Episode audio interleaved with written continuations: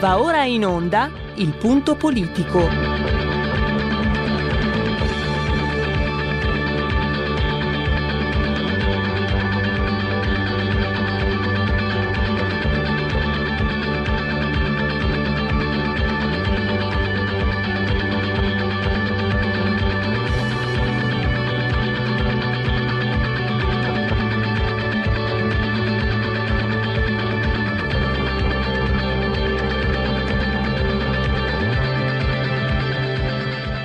Ma se non state attenti, i media vi faranno odiare le persone oppresse e amare quelle che opprimono.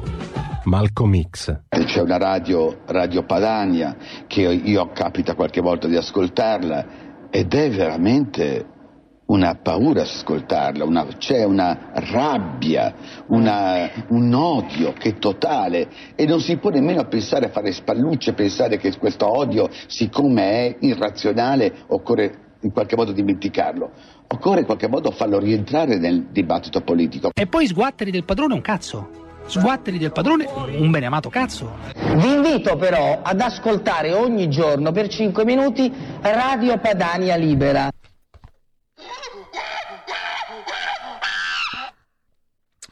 Domani scendono in piazza i poliziotti, eh, tutte le sigle sindacali che rappresentano le forze dell'ordine.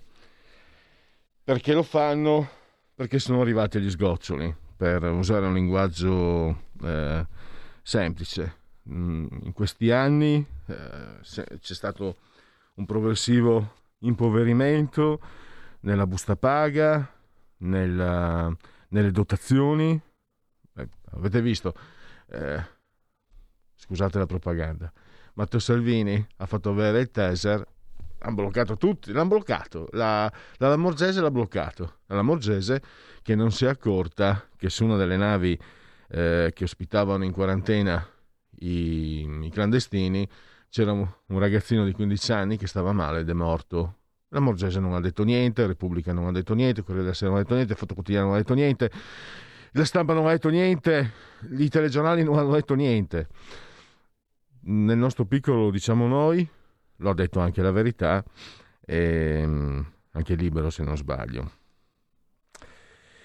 E dicevamo, non c'è solo però questo, perché eh, dunque, fatemi... Sì, sono, sono più di vent'anni che poliziotti e carabinieri eh, lamentano di essere, diciamo, trascurati. Ma eh, cosa è accaduto? Si è accentuato soprattutto dopo il Covid. È accaduto che soprattutto con questo governo ci siano eh, atteggiamenti, ci siano soprattutto eh, dimenticanze, ci sia soprattutto superficialità a dir poco nei confronti di chi i poliziotti li insulta e li malmena. Quindi pagato poco, non hai le dotazioni necessarie, no, sei sempre sotto organico, devi lavorare molto e c'è anche il problema che eh, c'è un invecchiamento della popolazione dei poliziotti, così si può dire, per cui andare sulla strada a 50-55 anni non è proprio eh, come dire come averne 30, ecco, per essere chiari.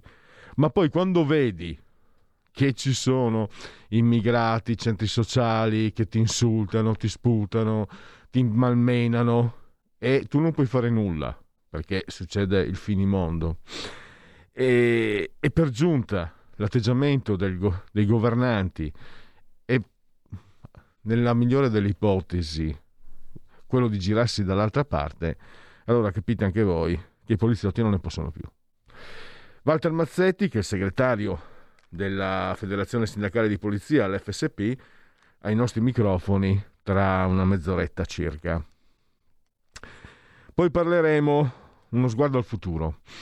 Sempre con Domenico Fucigna, che è il presidente dell'Artia Trend Explorer, laboratorio di ricerche predittive sulle tendenze di mercato. L'abbiamo sentito circa un mese fa, ci aggiorniamo perché ci sono, c'è, c'è questo ritorno di fiamma, se preferite del virus, se preferite delle misure restrittive. Lo vediamo non solo in Italia, forse in Italia vediamo anche qualcosa che non vorremmo vedere, ma lo vediamo anche negli altri paesi europei. E questo può in qualche modo influire quello che è eh, il futuro che ci riguarda non solo nell'economia ovviamente, ma l'economia è un dato eh, fondamentale. Tenete presente che eh, le aziende, le imprese hanno visto un reddito diminuire fino al 40%, mentre il blocco dei licenziamenti impedisce che ci sia un tracollo che è meglio neanche non immaginare. E, e questo è un, è un, altro dato. E, e, poi, insomma, io ho scritto nella, nello statino, diciamo, che eh, si tratta di capire se, se, tra, se questo è un, un momento, eh, una ricaduta che è abbastanza caratteristica nei, nei periodi di convalescenza, no? non è raro. E anzi, mm, per quanto, per quanto mi è possibile valutare, è una ricaduta in un periodo di convalescenza. La convalescenza è la via per la guarigione. Però questa ricaduta potrebbe compromettere la guarigione stessa se non viene eh, trattata adeguatamente. Nel nostro caso, con eh, il dottor Fucigna, cercheremo di capire eh, cosa può cambiare nel futuro, cosa, quali strade eh, è meglio intraprendere. Tra l'altro, ieri avete visto i due premi Nobel per l'economia a due economisti che hanno studiato eh, i sistemi delle aste, non quelli per il salto, le aste, le aste finanziarie, eccetera. Quindi che è anche quello un modo per predire il futuro, no? in un certo senso. Poi avremo il punto politico con Francesco Borgonovo. Parleremo di uno scrittore che a cent'anni, 103 anni per la precisione, dalla sua scomparsa, fa ancora paura ai politicamente corretti. Stavo parlando di Léon Bloy, è uno scrittore francese, uno scrittore ho scritto estremo, violento, manesco e fiammeggiante. In Francia questo scrittore è pubblicato dalla Contre-Culture, che è stata querelata, denunciata dalla LICRA, Lega Internazionale contro il Razzismo e l'Antisemitismo, che ha condannato questa casa editrice a 134.000 euro di multa per aver pubblicato il suo, il suo libro eh, che è Dagli ebrei la salvezza. Pensate che questo libro, La Salut par les Juifs, del 1892, cioè un libro di 128 anni fa, fa ancora paura. Ci sarebbe un po' da, da ragionarci sopra e lo faremo ovviamente con eh, Francesco Borgonovo nello speciale terza pagina. Pensate che questo libro è stato pubblicato nel 1994 prima ancora del 1994 dall'edizione Pauline e poi dal, dalla Delphi. Ci fu una polemica me la sono un po' ricordata poi leggendola. Eh, Roberto Calasso, responsabile della Delphi, decise di pubblicare questo libro. Cesare Segre lo, lo osteggiò, lo accusò di deriva verso l'estrema destra. Alla fine, comunque, il libro è ancora, eh, è ancora nelle librerie per chi volesse recuperarlo. Invece, in Francia, praticamente lo, tol- lo hanno tolto. E questa licra, non so la pronuncia, mh, mm, trattandosi di un acronimo francese, adesso in questo momento la, la pronuncia non, non, so se sia quella giusta, sta di fatto che a suo tempo ha più volte eh, perseguitato Michel Houellebecq, specie intellettuale francese, lo dico con, con linguaggio piano, quello scomodo, no? quello che dice cose che i ben pensanti moralisti del politicamente corretto eh, non vorrebbero sentirsi dire, soprattutto perché sono vere più delle volte, e avevano anche perseguitato Oriana Fallaci, che li aveva trattati con la lingua che aveva lei, che era praticamente un'affettatrice a ciclo continuo. Li aveva demoliti e aveva soprattutto osservato che gli ebrei francesi di sinistra della Licra nell'occasione si erano contro di lei, si erano alleati e ho aggiunto un'unione contro natura con il MRAP, che è il movimento degli islamici francesi di sinistra. Islamici ed ebrei contro, contro uh, Oriana Fallaci. Davvero, davvero strano. Ma c'è anche un altro punto che eh, ha scovato il nostro Francesco Borgonovo, nostro perché lui sapete, oltre all'appuntamento quotidiano all'interno del punto politico, ha anche due, eh, due puntate mattutine alle 9.30, al lunedì e al venerdì. Dicevo che questo autore, Léon Bloy, è stato nel 2013 citato addirittura da lui, da Ciccio I, Bergoglio, eh sì sì sì, Bergoglio, Orge Mario, Francisco, Francesco, chi non prega il Signore prega il diavolo. E anche questa me l'ho ricordata, non sapevo che fosse, francamente, che fosse una citazione. Pare che eh, il Papa sia anche un conoscitore, un lettore di questo controverso autore. Quindi a questo punto ci aspettiamo che le querele arrivino al soglio pontificio, perché per coerenza così dovrebbe, eh, dovrebbe succedere. Questo è il quadro del punto politico, i comandevoli formulari ci li lasciamo dopo perché adesso vi regaliamo dieci fi- minuti formidabili di Claudio Borghi Aquilini. Qui Parlamento. Grazie signor Presidente, onorevoli colleghi. 100 miliardi come cadono velocemente tante bugie dette sull'economia in quest'aula, in tutti i talk show. La spesa pubblica, il male assoluto. Il fardello per le prossime generazioni. Ma quante volte l'abbiamo sentita sta storia qua? Quante volte? Quante volte quando si diceva che bisognava fare politiche espansive? Pazzi! La spesa pubblica, la spesa pubblica non va bene, il debito non va bene, fardello delle, gener- delle prossime generazioni, 100 miliardi. Ma se 100 miliardi sono serviti e sono stati necessari, e io devo, dico che sono pochi, e tanto ne arriveranno già altri 40 eh, eh, per, con la legge di, di, eh, di bilancio, ma sono serviti per evitare disastri dal punto di vista economico, per sostenere l'economia, per aiutare persone che altrimenti sarebbero state senza lavoro. Ma non viene sospetto a qualcuno che la stessa cosa sarebbe stata in passato per sostenere esattamente questi problemi che hanno afflitto tanti come quegli altri. Adesso sono qua io e vedrete che spenderemo i 3,6 miliardi che ci servono. Ecco, uno che non aveva così incredibilmente, così magnificamente capito nulla dell'entità del disastro economico, perché pensava di risolvere la crisi con 3,6 miliardi, è ancora lì. Io compiango il, il, il, il, sottosegretario Guerra che sicuramente lo guarda e dice ma perché io devo ascoltare questo ignorante? Perché è un ignorante. Mi spiace, mi spiace dirlo perché io vorrei per il mio paese il meglio, ma uno che pensava di affrontare un lockdown, quindi una chiusura di tutte le attività produttive con 3,6 miliardi, perché? Perché aveva il terrore di sforare il 3% e quindi era solo quel 3,6 miliardi che si poteva fare. Fortunatamente per lui è arrivata la Francia e hanno detto forse abbiamo bisogno anche noi e quindi ecco che non grazie certo a lui, ma è saltato il patto di stabilità e crescita. Ma questi 100 miliardi e questi 140, se consideriamo anche eh, quelli, del, eh, quelli del, della prossima legge di bilancio, da dove vengono? Da dove vengono? No, perché qua così sistemiamo le prossime balle che ci apprestiamo a sentire, prima fra tutti domani. Da dove vengono questi 140 miliardi? Vengono dalle tasse? Vengono dai nanetti sotto, che, che, scavano, che hanno trovato dei miliardi sotto, sotto, la, uh, sotto qualche, qualche, qualche, banca qua in, uh, in Italia? Vengono dal taglio dei parlamentari? Vengono dal taglio degli stipendi?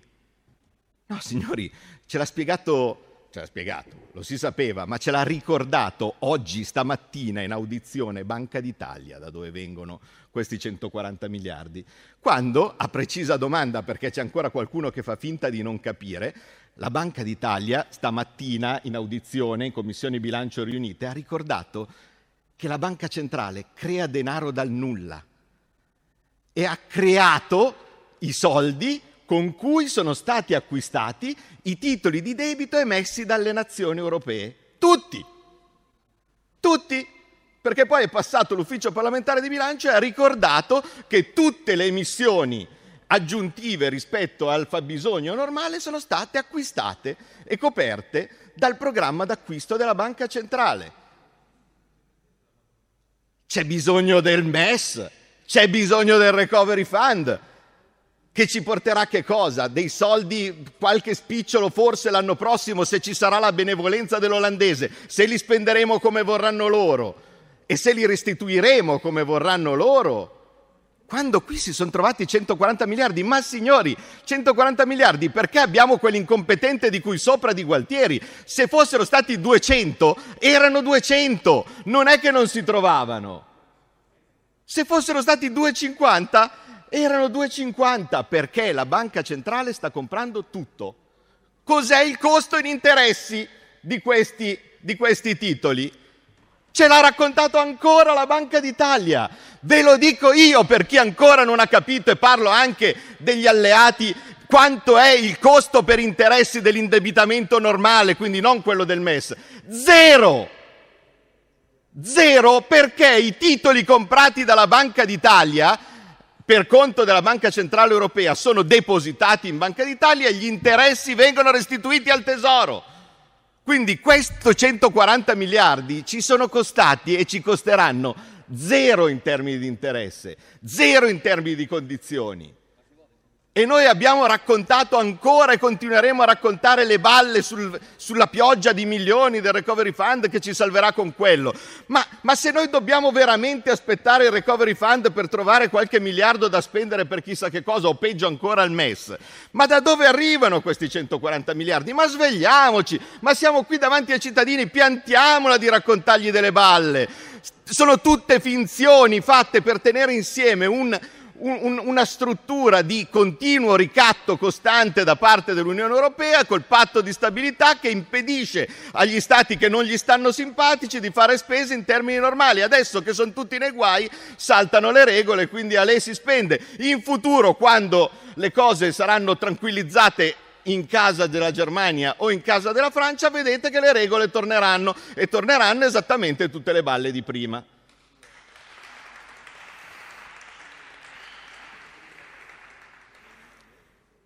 Giusto per capire perché sarebbe stato opportuno che invece di 140 miliardi magari ne avessero fatti 180 o 200, eh, scusate, chi di voi parlando con imprenditori o parlando con piccoli artigiani e commercianti, quelli che hanno preso i prestiti garantiti dallo Stato col decreto di liquidità, non sa o non ha sentito che questi stanno per fallire e che non restituiranno quei, quei prestiti? Chi di voi non ha, perché allora significa che veramente non sapete, non avete idea di cosa può essere il lavoro di un parlamentare se state chiusi in casa per paura del Covid. Ecco, anche se c'è il Covid, provate a uscire e provate a sentire qualche imprenditore, qualche artigiano cosa vi dice. Vi dice, guardate, mi offrivano i 30.000 euro eh, con garanzia al 100% dello Stato, li ho presi tutti perché speravo che le cose finissero in breve tempo, invece non stanno finendo in breve tempo e io continuo a non incassare. Non solo, più arriveranno future chiusure, perché vedo già delle cose drammatiche no? dipingersi nei prossimi futuri di PCM, e meno incasseranno queste persone. Quindi loro hanno preso a prestito dei soldi sperando di. Il governo invece di dare il fondo perduto gli ha, un, li ha indebitati, con questo debito non arriva e non arriva la ripresa. Ma cosa farà mai un imprenditore che si trova senza una ripresa dei suoi conti e con un debito maggiore sulle spalle.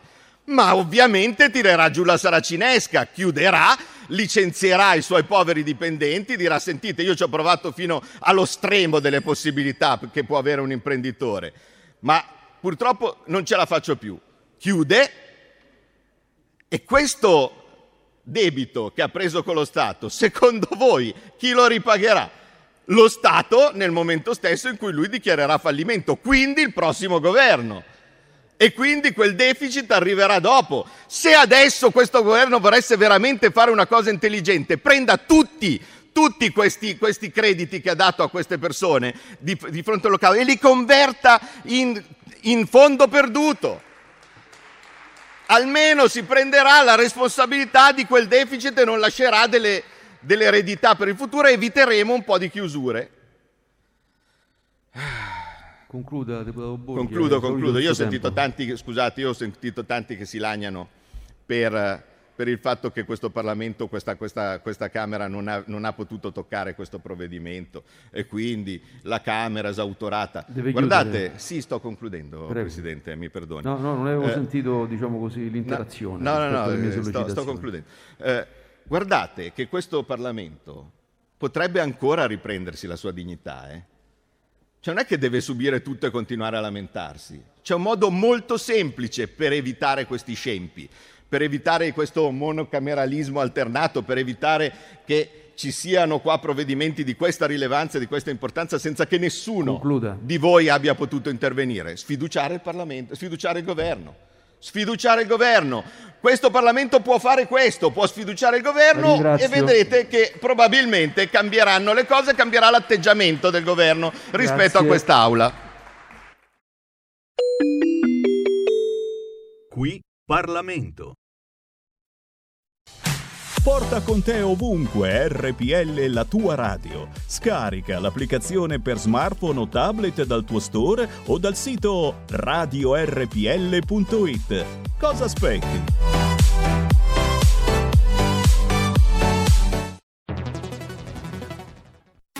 Il futuro appartiene a chi fa squadra. Le radio italiane si uniscono per giocare la partita da protagoniste. Nasce l'app Radio Player Italia. 140 stazioni in una sola rete. Scegli la tua preferita e ascolta il suono perfetto del digitale. Gratis, senza registrazione. Senza interruzioni. Compatibile con tutti i device. Le notizie, la compagnia. La musica scelta da chi la ama, la conosce e la vive. Scarica Radio Player Italia. Il futuro batte con la radio nel cuore. Anche RPL è disponibile su Radio Player Italia.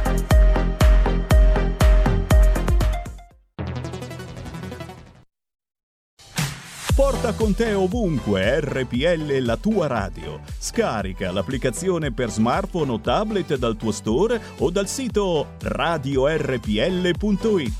Cosa aspetti?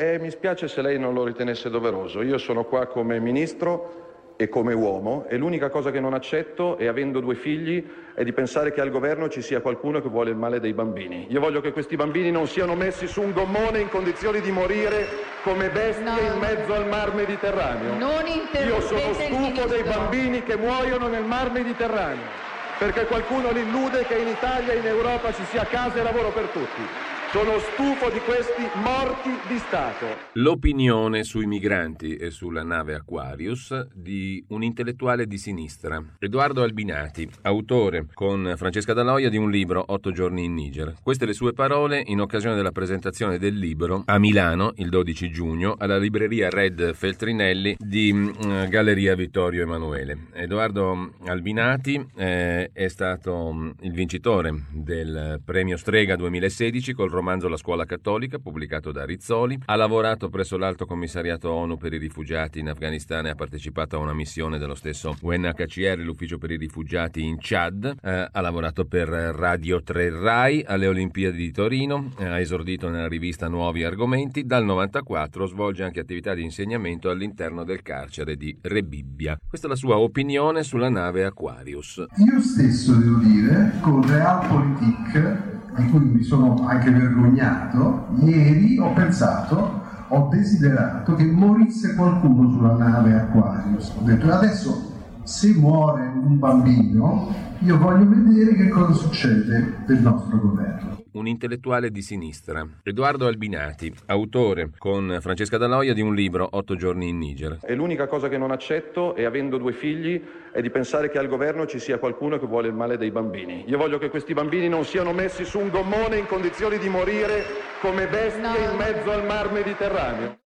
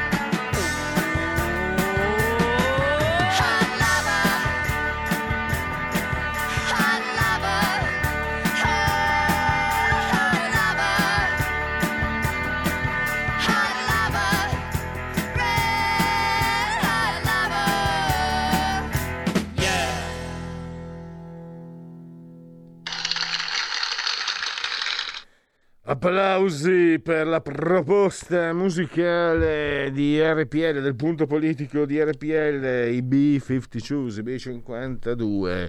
Siamo nel cuore, nel cuore del momento magico della musica pop rock tra la fine dei 70, post-punk e la musica new age anglosassone, anche se loro sono, se non sbaglio, texani. Alcuni di loro sono anche scomparsi con grossi problemi di eroina, purtroppo e citati anche in, uh, in un celebre film tradotto come Belli e Dannati, ma Prava on Idaho, che è, uno, che è il pezzo che gli lanciò, di, di Gus Van Sant, quello con uh, River Phoenix e, e l'altro attore havaiano non me lo ricordo. Molto bello quel film. Allora, questa RPL, questo è il punto politico di RPL, siete in simultanea con noi quando sono scoccate alle 15.09, 16.6 gradi centigradi sopra lo zero, la temperatura esterna, 21 interna. Dall'altra parte, anzi davanti a me, imponente, il grande Giulio Cesare Carnelli assiso sul controllo di comando e regia tecnica, entrambi sospesi a 191 metri sopra il livello del mare, 39% l'umidità, 1007 millibar la pressione. Tutto questo nel, ve lo dico subito, vigesimo terzo giorno di vendemmiaio, mese del calendario repubblicano, per i gregoriani è il 277, 287 giorno dell'anno, ne mancano 78 alla fine. Per tutti, martedì 13 di ottobre, anno domini 2020. Un abbraccio forte, forte, forte, forte, forte, forte alla signora Clotilde e alla signora Carmela. Loro ci ascoltano con, eh, attraverso la televisione, con l'elettrodomestico più amato, sul canale 740, 740 un saluto caro anche a chi ci ascolta cullato dall'agito suono digitale della Radio DAB, oppure Alexa, accendi RPL Radio, passaparola mi raccomando, e anche a chi ci ascolta grazie all'applicazione Android attraverso smartphone iPhone, oppure eh, con internet attraverso internet. Allora, tra poco il primo ospite, vi ho detto l'esponente del, del sindacato di polizia, però due minuti di Segui la Lega. Segui la Lega è una trasmissione realizzata in convenzione con La Lega per Salvini Premier. legaonline.it mi raccomando eh, .it perché se vi scappa il .org non la trovate ma è molto semplice lì potete iscrivervi alla Lega 10 euro potete pagare via Paypal senza essere iscritti a Paypal eh, il codice fiscale i dati semplici semplici e poi vi viene recapitata in forma solida via per via postale la tessera di Lega Salvini Premier. Ma abbiamo anche gli appuntamenti con gli esponenti della Lega Dunque, questa sera alle 20.30 il presidente dei senatori leghisti a Palazzo Madama, Massimiliano Romeo, già voce di RPL. Poi, che all'epoca Radio Padania, domani sera Luca Zaia, Rai 3, la trasmissione si chiama Carta Bianca. Poi, mercoledì nel cuore della notte all'8 alle 8 del mattino, la 7, Omnibus, il presidente dei parlamentari leghisti a Montecitorio, Riccardo Molinari. Massimo Bitonci all'alba, sempre di mercoledì, 9.40, sempre la 7, la trasmissione si chiama Coffee Break. E poi a mezzogiorno, sempre di mercoledì, sempre la 7, l'aria che tira, il parlamentare Dario Galli. E poi abbiamo venerdì Luca Zaia, Radio 24, 24 mattina, quindi potete ascoltarlo nel, proprio nel cuore della notte, alle 8.35 del mattino.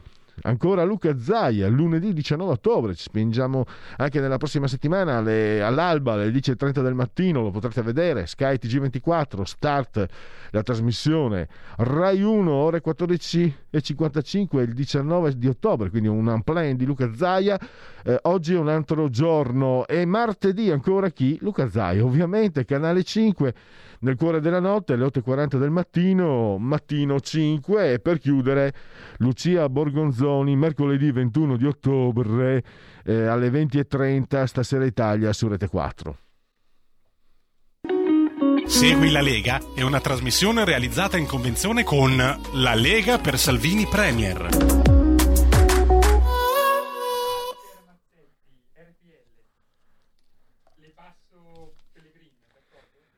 Allora, ah, scusami Giulio, non, eh, ero, eh, c'è stato un, un, momento di impasse.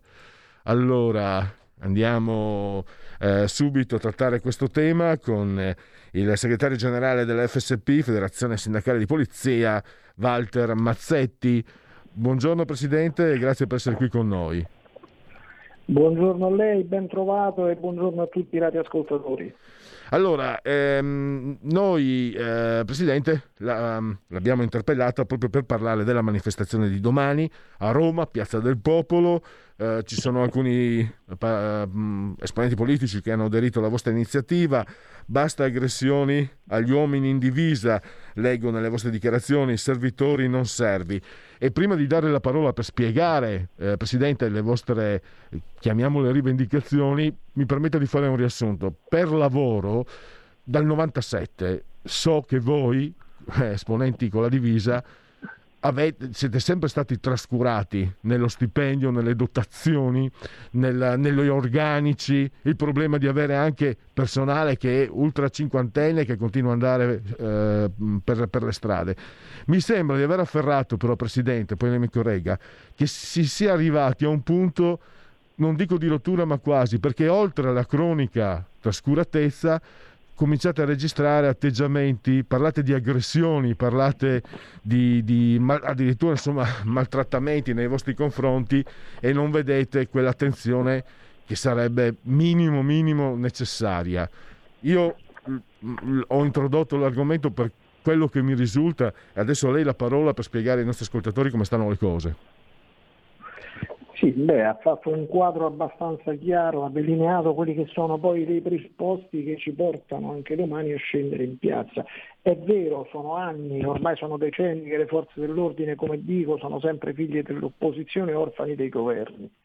Quindi anni in cui anche dovuto al blocco del turnover c'è stato un eh, progressivo invecchiamento delle forze di polizia in generale, questo ha portato a quello che dice lei, ultra cinquantenni ancora che si trovano a poter fare quindi eh, le notti, eh, turni di volante, perché non c'è stato un, eh, un nuovo ingresso di giovani, è stato in maniera estremamente limitata, adesso qualcosa si sta facendo, ma non riesce a contemperare a tutte le uscite naturali per vecchiaia che si eh, attuano, che si concretizzano ogni anno. Noi perché scendiamo in piazza? Scendiamo in piazza proprio per richiamare l'attenzione dopo un anno dalla nostra manifestazione che facciamo esattamente l'ottobre dell'anno scorso dove già avevamo cercato di richiamare l'attenzione su questo problema, sul problema delle forze dell'ordine, su come possano sentirsi abbandonate da uno Stato.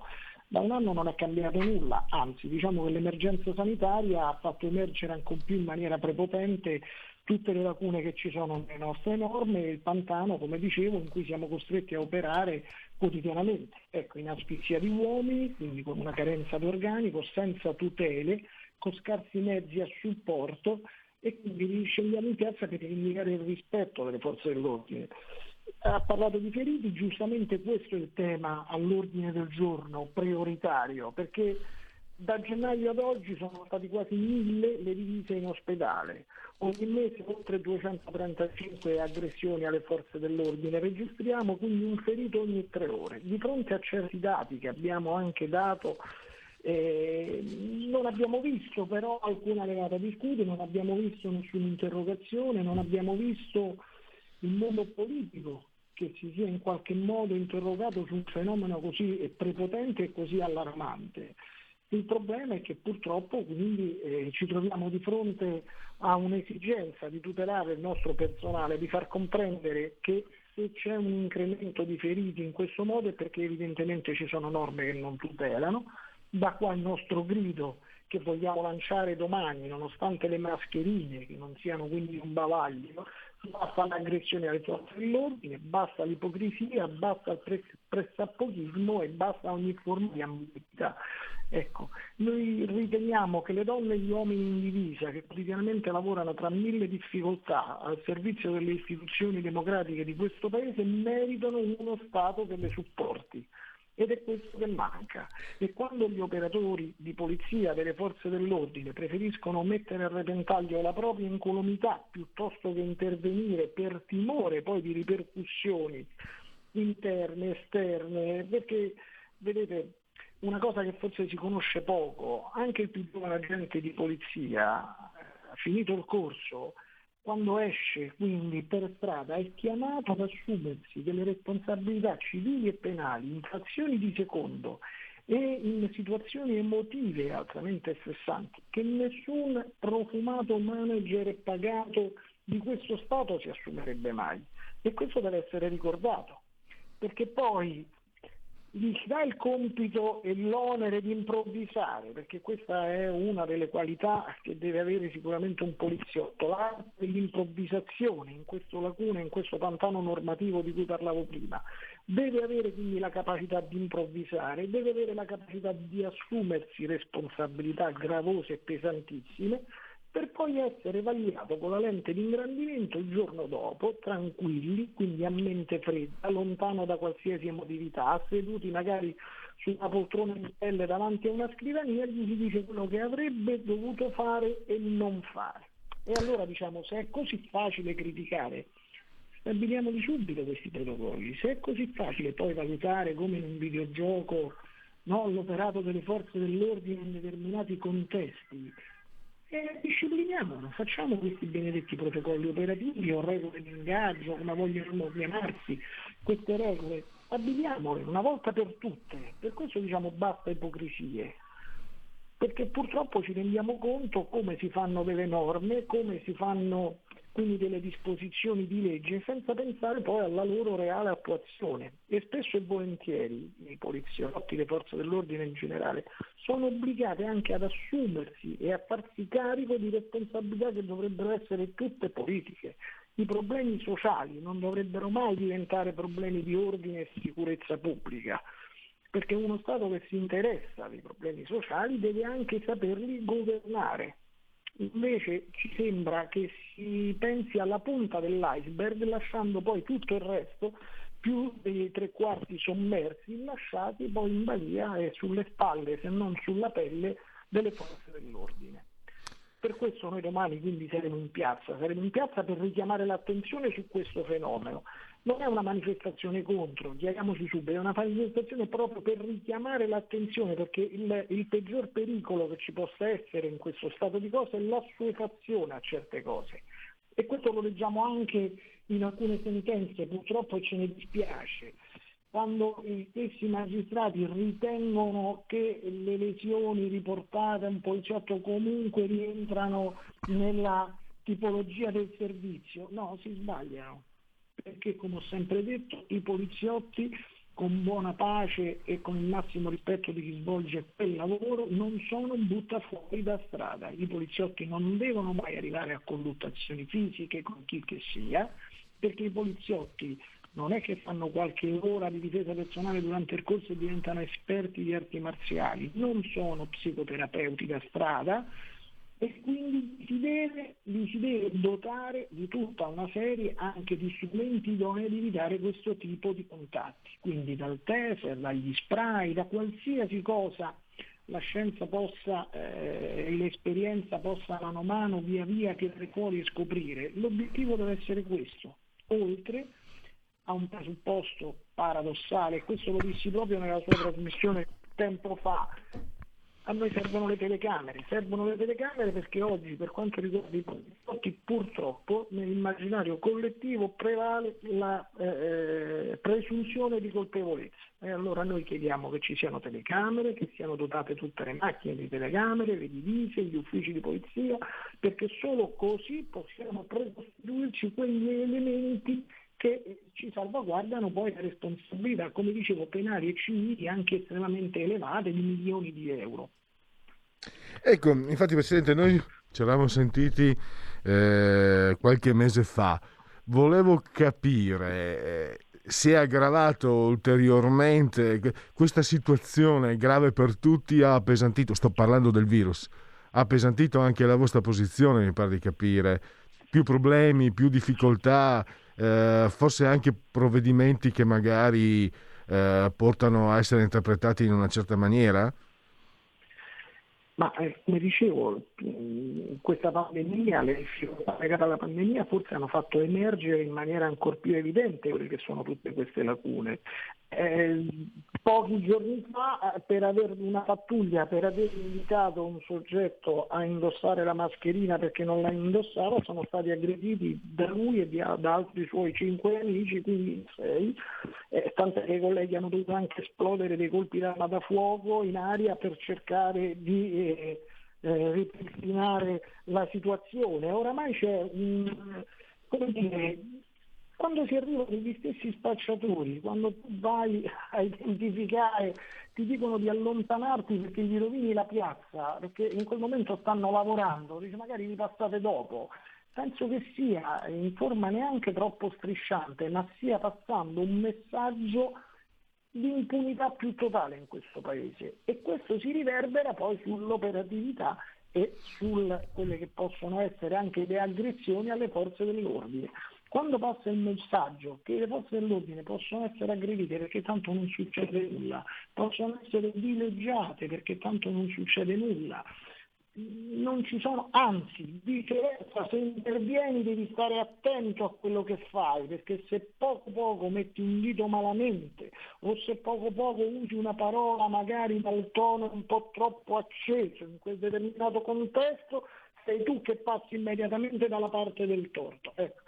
Quindi tutta questa cosa si è creato, penso, un cortocircuito, un clima malato che si sta sempre più via via rigenerando, che, che va spezzato. In qualche modo bisogna ritornare, bisogna riprendere un po' il bando della malazza e tutti insieme dire che le aggressioni alle forze dell'ordine non sono affatto regolari, ma vanno punite in maniera seria perché se aggredire un poliziotto per un muratenente, per eh, una qualsiasi persona che sta in strada, equivale a che cosa? Tre ore in ufficio per poi essere carcerato e ritornare immediatamente libero? Che messaggio stiamo dando? Probabilmente l'autorità giudiziaria applica le norme, non lo metto in dubbio, ma allora sono le norme che devono essere cambiate. Che io no, ho notato questo. Eh, ecco, eh, ho notato no? anche nell'introduzione. Eh, è una situazione che sta andando avanti eh, da anni, che oltre la politica, cioè il fatto che picchiare un poliziotto non sia considerato eh, non solo un reato, ma nemmeno un fatto grave, anzi, e forse la politica avrebbe, ho visto che ci sono politici del centrodestra che hanno aderito alla vostra iniziativa, sarebbe stato bello avere una risposta trasversale perché a me è venuto in mente, Presidente, tra i tanti episodi purtroppo, è un carabiniere, ma un suo collega in divisa, se posso permettermi, Cerciello, è stato ucciso lo scorso anno, sì. un insegnante ha detto a eh, uno di meno, non aveva nemmeno lo sguardo in, troppo intelligente, non ne sentiremo la mancanza. Questo insegnante di Novara è, è ancora sulla sua cattedra e questo forse dà l'idea di, com- di come si possa insultare addirittura la morte di un, di un, uomo in divisa mentre stava facendo il suo dovere e senza, con, nella più completa impunità. Questo è forse bisogna andare oltre la politica come lei mi sembra a lei, lei ci tiene particolarmente perché è una situazione generale eh, che, che, ha una, sinceramente una piega sbagliata, completamente sbagliata, anche per la nostra sicurezza di noi cittadini, perché se voi non siete, eh, non siete messi nelle, nelle, in una situazione diciamo, nor- di normalità, eh, potete difenderci di meno. Se le leggi liberano i delinquenti, io non vorrei, essere, non vorrei avere la divisa, le dico la verità, Presidente, anche perché eh, io arresto il, lo spacciatore, il giorno dopo mi, mi, fa, anzi tre ore dopo, questo l'ho sentito da suoi colleghi, ma succedeva purtroppo anche anni fa, anche quando c'era la, il centrodestra al governo eh, e, oltre la politica. Purtroppo certe leggi consentivano, eh, consentono questa situazione. E io dentro di me pensavo, se avessi la divisa m- m- cambierei mestiere perché eh, tu sei anche contento, immagino, no? hai bloccato uno spacciatore, uno che fa del male e lo vedi libero, che magari ti fa anche gli sberleffi, io credo che sia dura da mandare giù sul serio. Provo, provo a, a immedesimarmi. Ma non solo, e se poi puta caso si rischia di essere magari un po' più forti perché il momento è quello che è, capace benissimo che lo spacciatore ti fa una causa civile, una causa penale, tu entri in un calvario interminabile che dura anni, non vieni supportato da nessuno, ti devi sobbarcare spese legali. Ecco, guardate, forse i cittadini dovrebbero comprendere che le forze dell'ordine sono un po' come una diga, cioè la prima difesa se viene abbattuta questa difesa, poi subito dopo le dell'ordine è logico che ci stanno i cittadini, quindi più sono tutelate le forze dell'ordine e più è tutelato in, insomma, l'intero sistema. Eh, la sicurezza è un'infrastruttura immateriale necessaria e indispensabile per il Paese, per lo sviluppo, per la democrazia, e non si può lasciare in queste condizioni. Purtroppo oggi sta facendo acqua da tutte le parti, oggi i poliziotti sono veramente stanchi, sono esausti. Di doversi guardare più come si dice le spalle dal cosiddetto fuoco amico che dall'esterno. E questo lo dice come ripeto lunga, quindi bisogna che qualcuno si inizi a interrogare su questo fenomeno e bisogna che qualcuno inizi a prendere provvedimenti, se poi tutto diventa politica destra, sinistra, centro, certo la manifestazione avevamo invitato tutti, ci avrebbe fatto piacere che perlomeno anche questo fosse un segno, un attestato di vicinanza, di partecipazione, evidentemente qualcuno è più sensibile di altri, abbiamo avuto adesioni solo da un certo mondo eh, della politica, quindi dai leader eh, di alcuni partiti, mentre altri hanno ritenuto di non, di non aderire, di non venire. Questo purtroppo la dice lunga sulla mentalità. Allora, di fronte a un dato oggettivo che sono inseriti nelle forze dell'ordine, di fronte a un dato che riporta mille aggressioni da gennaio ad oggi, riporta un ferito ogni tre ore, ma non c'è destra, sinistra, cioè, cioè, dovremmo essere tutti quanti, tutti, tutti si dovrebbero interrogare e salvaguardare l'operatore, sia per chi ha in animo la divisa, per chi comunque condivide i valori, sia per chi lo considera un lavoratore. Allora se fossimo qualsiasi altra categoria di lavoratori e avessimo andato così eclatante, sicuramente si sarebbero fatti degli ordini del giorno, sicuramente si sarebbe fatta magari anche una commissione di inchiesta, sicuramente ci sarebbero stati degli approfondimenti, invece tutto, siccome si tratta di forze dell'ordine, tutto scivola via. Questo qua proprio è questo silenzio, il silenzio più assordante di tutti.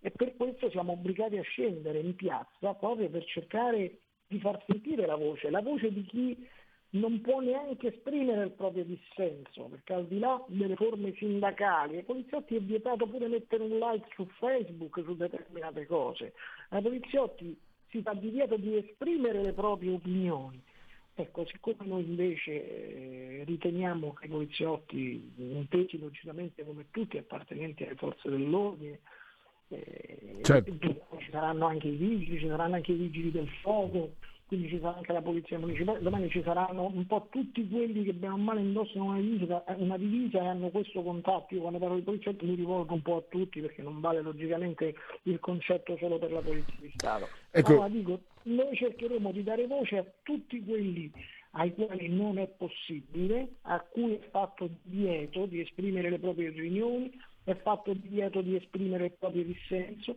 noi daremo voce a tutti quelli che, lo dicevo, che si sentono servitori di uno Stato, ma non si sentono affatto servi, soprattutto silenti. Quindi daremo voce a loro domani. Abbiamo concluso, mm, eh, Presidente Mazzetti, oh, domani alle 10 del mattino a Piazza del Popolo a Roma. Grazie ancora e a risentirci a presto. Grazie, grazie a lei. Grazie. Wow! Vai veloce tu! Chi ha parlato? Sono la Digital Radio! Ah, proprio te cercavo. Senti, eh, non capisco assolutamente niente di questa cosa del DAB. Analogico che non sei altro. Il DAB è il sistema digitale per ascoltare la radio con il suono perfetto. Capito? Finalmente tutte le radio in vendita hanno il sistema DAB Plus per l'ascolto digitale, in auto e in casa. Ascolta le tue radio preferite con la Digital Radio, quella del suono perfetto. Dibidi dobidi dab. Anche RPL, la tua radio, è in Digital Radio. Porta con te ovunque RPL la tua radio. Scarica l'applicazione per smartphone o tablet dal tuo store o dal sito radiorpl.it. Cosa aspetti? Eh, mi spiace se lei non lo ritenesse doveroso. Io sono qua come ministro e come uomo e l'unica cosa che non accetto è avendo due figli è di pensare che al governo ci sia qualcuno che vuole il male dei bambini. Io voglio che questi bambini non siano messi su un gommone in condizioni di morire come bestie No. in mezzo al mar Mediterraneo. Non Io sono stufo dei bambini che muoiono nel mar Mediterraneo perché qualcuno li illude che in Italia e in Europa ci sia casa e lavoro per tutti. Sono stufo di questi morti di Stato. L'opinione sui migranti e sulla nave Aquarius di un intellettuale di sinistra, Edoardo Albinati, autore con Francesca Daloia di un libro Otto giorni in Niger. Queste le sue parole in occasione della presentazione del libro a Milano il 12 giugno alla libreria Red Feltrinelli di mm, Galleria Vittorio Emanuele. Edoardo Albinati eh, è stato mm, il vincitore del premio Strega 2016 col romanzo La scuola cattolica pubblicato da Rizzoli. Ha lavorato presso l'Alto Commissariato ONU per i rifugiati in Afghanistan e ha partecipato a una missione dello stesso UNHCR, l'Ufficio per i rifugiati in Chad. Eh, ha lavorato per Radio 3 Rai alle Olimpiadi di Torino. eh, ha esordito nella rivista Nuovi Argomenti. Dal 94 svolge anche attività di insegnamento all'interno del carcere di Rebibbia. Questa è la sua opinione sulla nave Aquarius. Io stesso devo dire, con Realpolitik, di cui mi sono anche vergognato, ieri ho pensato, ho desiderato che morisse qualcuno sulla nave Aquarius. Ho detto adesso se muore un bambino, io voglio vedere che cosa succede il nostro governo. un intellettuale di sinistra, Edoardo Albinati, autore con Francesca Daloia di un libro Otto giorni in Niger. E l'unica cosa che non accetto è, avendo due figli, è di pensare che al governo ci sia qualcuno che vuole il male dei bambini. Io voglio che questi bambini non siano messi su un gommone in condizioni di morire come bestie in mezzo al mar Mediterraneo. Di nuovo, di nuovo in diretta, e allora riprendiamolo questo, questo jingle, questo, questo, eh, il ricordo di, di un momento particolarmente sgradevole de- della piccola umanità.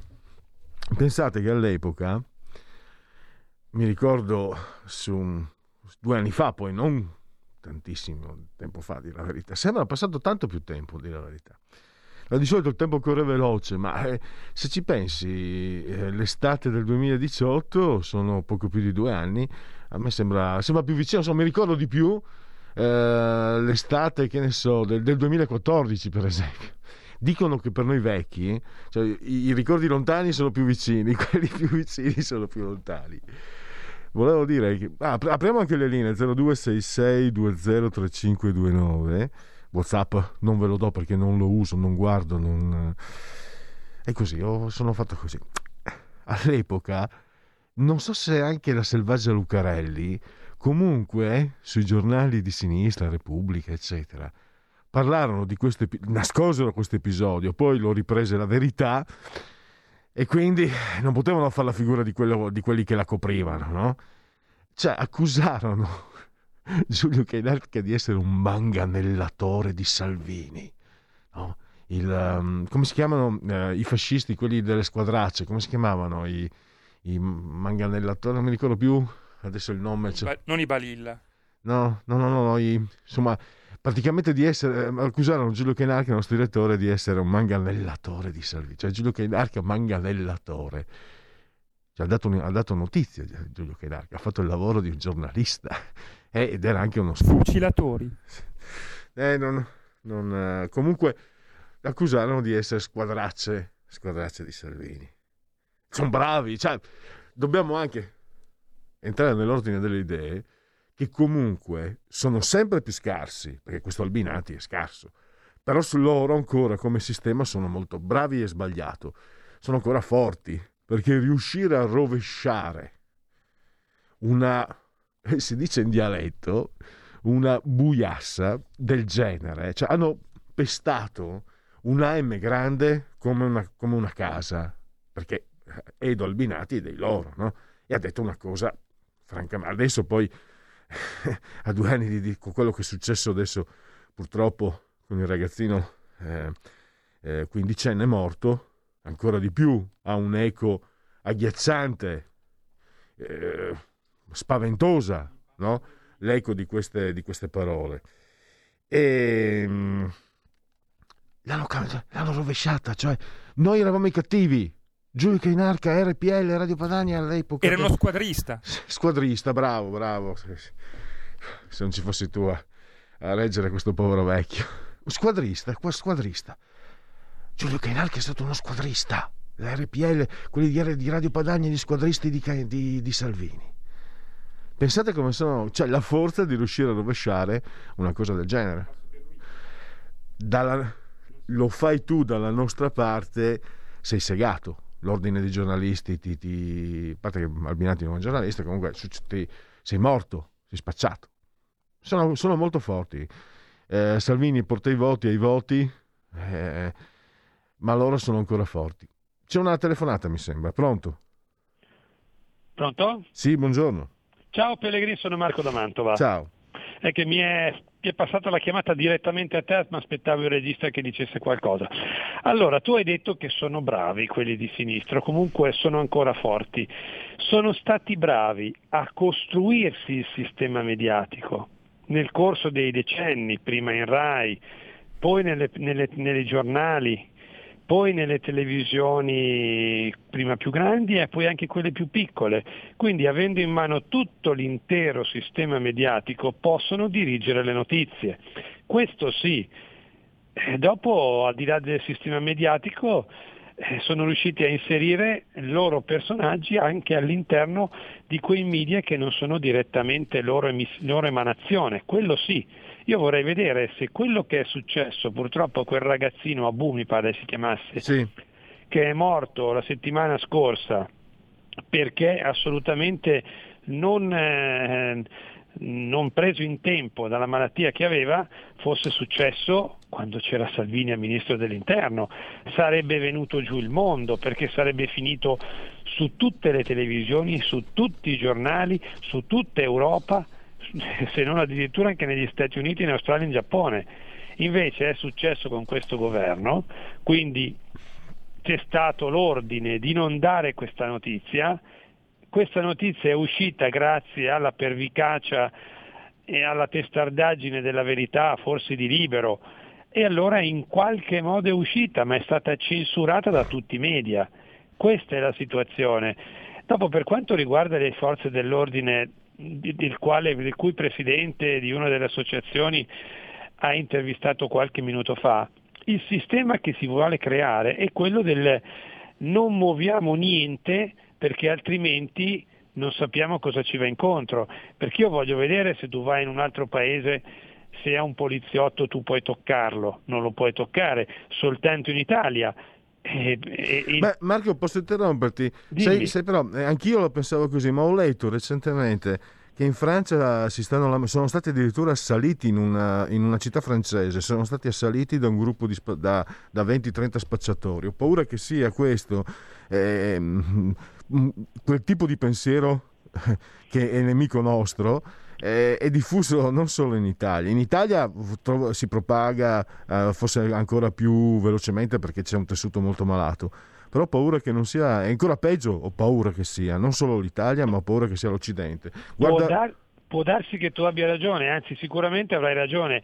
E sì, beh, non cambia, cosa... non cambia, cioè sono, sono, due visioni che si, acco- che, che si, accostano benissimo, devo dire la verità, certo. purtroppo. Eh, ti dico l'ultima cosa e poi lascio spazio eventualmente agli altri. E questo è un messaggio che non è rivolto tanto agli uomini delle forze dell'ordine, che in pratica vengono lasciati a se stessi pur essendo servitori dello Stato, quindi in teoria dovrebbero avere delle tutele grandi come delle case, ma viene lasciato più che soprattutto al popolino o al popolaccio, perché noi vediamo che oggi come oggi, se per dirti tu ti, ti capita di assistere ad un'aggressione per strada a qualcuno e cerchi di dividere eh, diciamo, l'aggressore dalla vittima, è capace che oltre che ti prendi una coltellata ti becchi anche una denuncia dallo stesso aggressore. Quindi il popolino, cioè io Marco, vedo che aggrediscono Pellegrini sebbene sia grosso e magari Pellegrini sta per soccombere. Io umanamente lo vado a difendere, dico te come potrebbe essere chiunque. Eh? Certo. Perché insomma se vedi qualcuno aggredito ti viene distinto di andarlo a salvare, però poi cosa fai? Dici calma e se poi quello oltre a darmele mi denuncia pure, io che cazzo faccio? Quindi è il messaggio che viene dato, la forza, cioè, impedisco alla forza dell'ordine di fare il suo mestiere perché ideologicamente io sono vicino alla vittima della società, abbandonato a se stesso, sebbene spacciatore chi se ne frega, avrà anche lui famiglia, però intanto faccio capire alla gente di state calmi, non mettete le mani perché poi è peggio per voi. Ti lascio, ciao, grazie. Grazie a Marco D'Amantova e passiamo um, subito al prossimo argomento. Abbiamo già in linea l'ospite che saluto, Domenico Fuccigna, presidente di TIA Trends Explorer, laboratorio di ricerche predittive sulle tendenze di mercato. Diamo un'occhiata a dopodomani e anche a domani. Benvenuto Presidente, grazie per essere qui con noi. Buongiorno, grazie a lei, salve. Allora, dottor Fucina, noi ci siamo sentiti circa un mese fa, eh, avevate elaborato un, un, uno studio molto corposo su quello che, eh, sugli indirizzi non solo economici della nostra società post-Covid. Alla luce di quanto sta succedendo, questa specie di, chiamiamolo, ritorno di fiamma, io ho detto che mi sembra eh, una, un, una, ricaduta comunque sulla, sulla, strada della guarigione in ogni caso, voglio essere per una volta ottimista, però quello che sta succedendo in Italia, ma soprattutto ancora peggio in Europa, eh, in qualche modo eh, può cambiare certe valutazioni. Come, come, giudica quello che sta succedendo che un mese fa sembrava, non dico, inevi- non dico evitabile, non dico lontanissimo, però sembrava più improbabile forse. Eh, io personalmente parlo per me, sono stupito no? nel vedere quello che succede in Francia, in Inghilterra, nella stessa Germania. E l'Italia, il governo ha preso questi provvedimenti, ognuno può giudicarli, però sta di fatto che anche in Italia la situazione è, eh, avuto diciamo, un peggioramento. Lei che idea si sta facendo per quanto riguarda quello che succederà dopo? Ma eh, adesso fare previsioni ai noi vede è veramente estremamente difficile, quindi la volatilità dei momenti che stiamo vivendo tutti quanti è altissima. E quindi beh, questi paesi che lei nominava, Francia e eh, anche Gran Bretagna, Germania, Spagna, eccetera, che sembravano diciamo aver passato con minori problemi la prima ondata, eh, invece eh, rispetto all'Italia, e stanno oggi evidentemente accusando, diciamo, stanno recuperando il terreno che a quell'epoca invece avevano, avevano per così dire, risparmiato.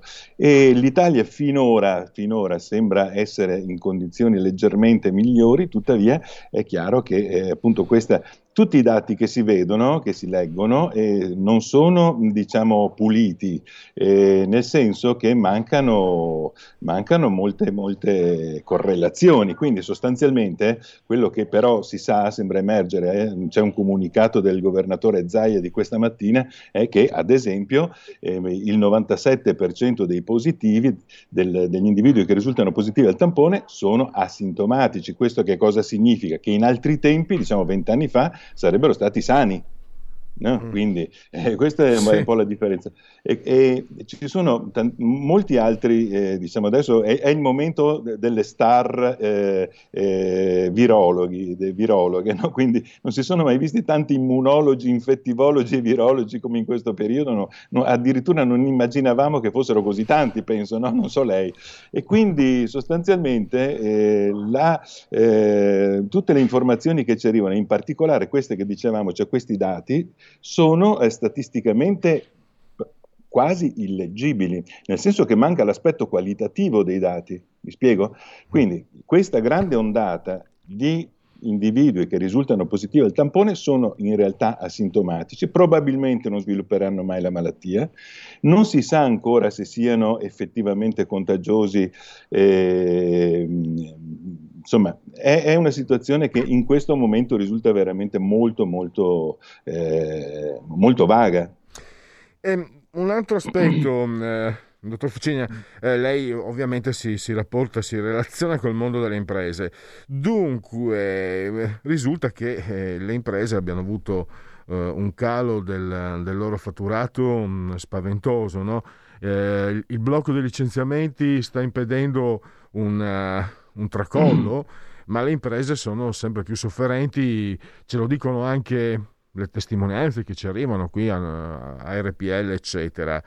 Ecco, anche lì vol- mi interessava eh, una, un suo indirizzo, no, non che sia facile ovviamente, però volevo capire eh, cosa può succedere alle imprese in un momento di, di così gravissima perdita, credo neanche no, neanche nel 2007 ci sia stato un, un calo del 30-40% del fatturato, mi sembra.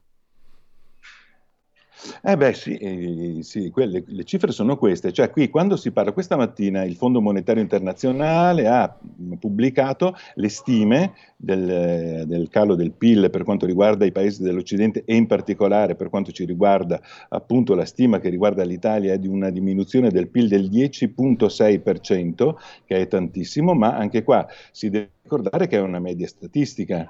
Eh, le medie statistiche, c'è la famosa storiella del, dei due polli e del, del nessun pollo, no? che quindi chi mangia due polli fa media con chi mangia nessun pollo e la media è uno.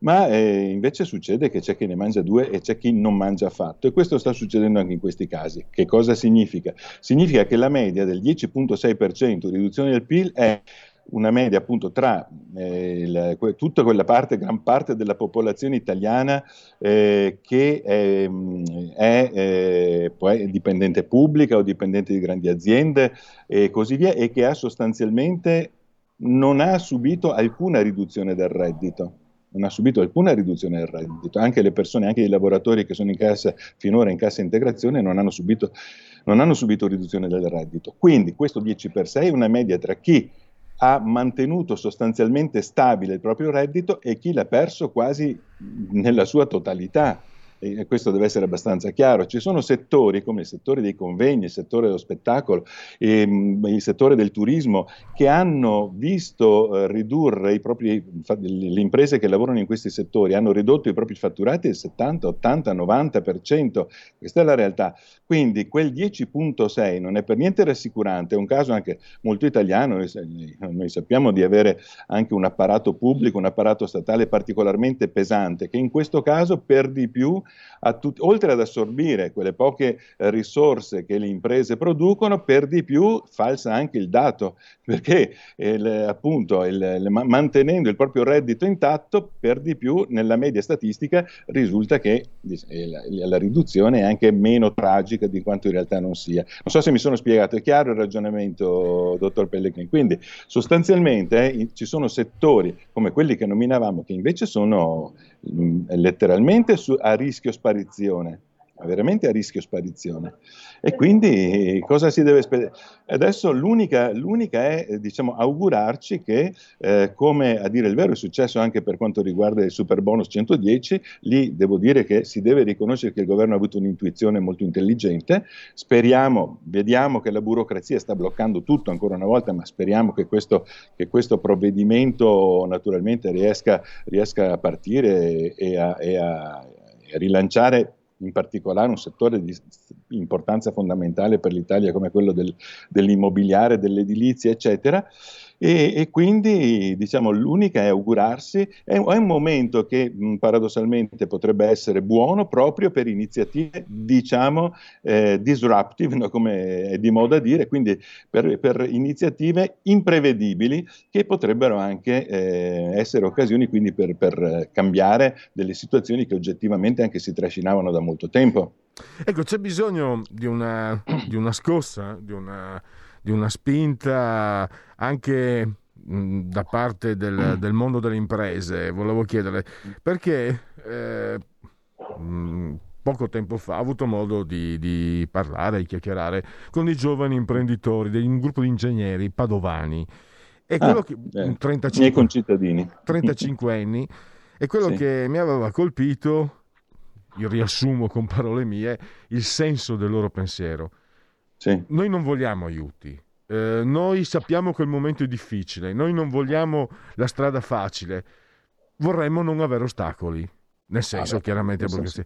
Ecco, sì, sì, sì. ecco, lì mi sembra che la partita è lì, perché io sono rimasto confortato, perché questi giovani, cioè, dico anche, no? Eh, io ho una certa età, insomma, se sei ingegnere, ai miei tempi eri avviato una carriera sicura e senza problemi. Questi ragazzi credo che arrivassero a uno stipendio appena appena, insomma, no? eh, Sì. dignitoso. Però a vedere questo spirito, non a caso nel Veneto, mi viene da dire senza nessun tipo di, di- di, per carità, di rivendicazione territoriale, perché anche in Lombardia, anche, anche in Calabria, sicuramente ci sono questi giovani. Quindi, forse, eh, e quindi mi- mh, io ho avuto questa impressione. Il, il ma- è una brutta parola. Il, il materiale, la materia prima c'è ed è ancora buona, nonostante tutto, nonostante un sistema che sta andando molto male da decenni, secondo me. E bisogna, bisogna stare attenti a non perderla, a non soffocarla. Sì, sì, e anche, Ah, anche perché mi perdoni, aspetto- dottor, dottor Fucina, questi ragazzi erano andati a fare, hanno fatto un ma- master, esperienza negli Stati Uniti e sono tornati a casa loro con l'idea di fare impresa. Questo, e non, non credo siano unici e rari. Sì, no, non credo che siano, sicuramente non sono dei casi unici. Riconosco in un certo senso lo spirito, eh, diciamo, del mio Veneto, eh, quindi sono- è una caratteristica, insomma, è- fa parte un po' dell'indole veneta questa così, intenzione all'autoimprenditorialità. E, allora, di questo, di questo aspetto avevamo, credo, parlato anche noi in uno dei nostri precedenti incontri, cioè l'aspetto del, eh, del carico burocratico che grava sulle- in particolare sulle piccole e medie imprese, le piccolissime, sulle microimprese, sui lavoratori autonomi, i quali, eh, lavoratori autonomi, ricordo, sono soggetti a adempimenti praticamente pari a quelle delle grandi multinazionali, solo che le mi- grandi multinazionali hanno mille escamotage poi per portare i fatturati all'estero, per, eh, per- per- per- insomma mille scappatoie contro- verso il fisco e così via, mentre le piccole imprese, le microimprese naturalmente non hanno nessuna di queste, di queste possibilità di ehm, eh, sottrarsi al carico fiscale, ma soprattutto al carico degli, degli adempimenti che sono folli. Lei pensi, quel famoso GDPR, no? Quindi, che riguarda appunto il trattamento dei dati sensibili per le persone per le- al- con le quali l'impresa viene in contatto, eccetera, eccetera. Io eh, qui potrei anche portare un caso partico- mh, personale, ma insomma, le piccole imprese sono tenute a tenere un registro eh, di tutti i contatti e di tutte le mail, di tutti i nominativi ai quali è stata mandata una mail, eccetera, eccetera, per cui se un idraulico manda un preventivo con una mail a un cliente è soggetto alla, alla- alla normativa GDPR che è complessissima e nessuno ha ancora capito in realtà come si applichi poi alla fine perché è di fatto inapplicabile.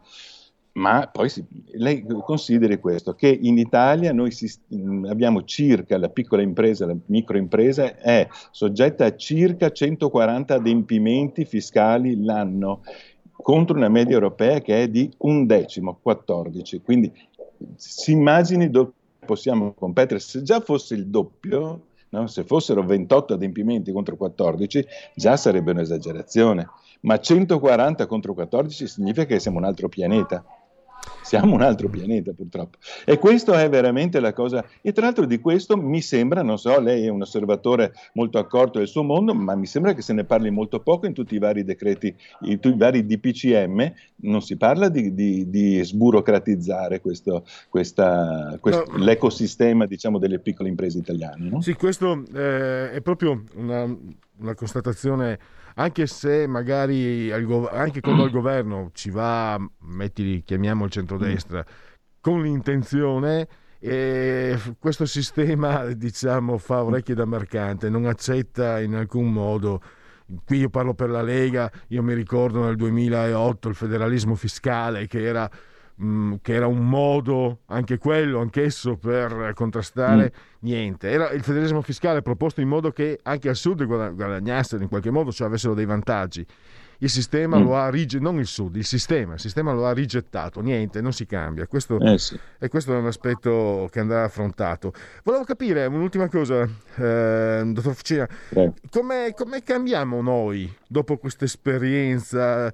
Eh, perché abbiamo vissuto, forse ho letto più home working che smart working e questo in qualche modo può cambiare le relazioni. Sì. Non per me, io sono un orso, sarei in smart working tutta la vita, ma mi rendo conto che per le persone diciamo eh, normali, io in questo senso sono un po' anormale e sicuramente ci sono del- de- delle situazioni eh, che, che possono mutare la percezione delle- della relazione sociale.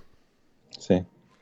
Sì, beh, allora adesso noi abbiamo sperimentato diciamo, lo smart working in una sua eh, fase, chiamiamola embrionale, quindi di fatto in questi mesi abbiamo sperimentato un home working, quindi abbiamo sperimentato l'esperienza di lavorare da casa, ma non, non si tratta di smart working vero e proprio perché lo smart working prevede una serie di possibilità di relazioni e di anche contatti, anche via tele- per via telematica, via internet, eccetera, serie, l'utilizzo di una serie di applicazioni che in questa fase ancora naturalmente non si è verificata, ma è normale perché diciamo abbiamo così, eh, reagito ad un'emergenza eh, utilizzando e adattandoci a lavorare in condizioni eh, diciamo di assoluta, di assoluta eh, dire, inadeguatezza insomma ma lo smart working in futuro potrà essere sicuramente eh, dico una cosa di cui tutti siamo molto consapevoli sarà una grande opportunità tuttavia ecco appunto si tratta proprio di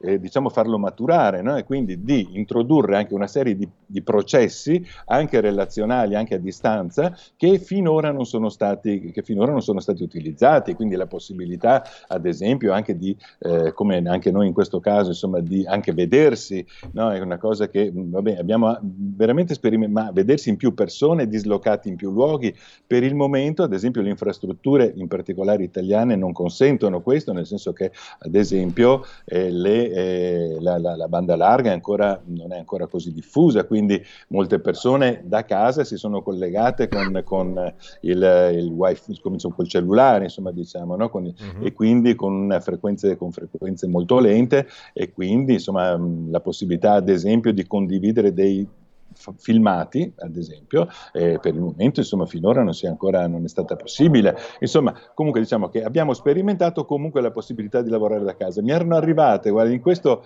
in questi me- settimane, mesi, foto di, lei, insomma, di persone con le quali lavoravo, ho lavorato mh, insomma, negli anni, così, eh, per- intendo anche dipendenti di grandi aziende, anche di livello, insomma, medio-alto-alto, che appunto mi mandavano le foto da casa e alcuni avevano appoggiato, forse gli avevo già detto, ad esempio il computer sull'asse da stiro, perché la moglie dall'altra parte aveva già occupato il tavolino in questi micro, no, in questi piccoli appartamenti nei quali si trovavano appunto a condividere l'intera esistenza diurna e notturna per lunghe settimane. Ecco, questo aspetto anche mette, rischia di mettere, ma mette sicuramente a dura prova anche le relazioni personali, no? le relazioni tra, le tra due persone che si trovino improvvisamente a trascorrere 24 ore al giorno, naturalmente in compagnia e eh, condividere qualsiasi momento, insomma, ad un certo punto rischia di diventare esplosiva. Quindi sostanzialmente lo smart working è tutto da disegnare, è tutto da disegnare in particolare proprio per quanto riguarda sia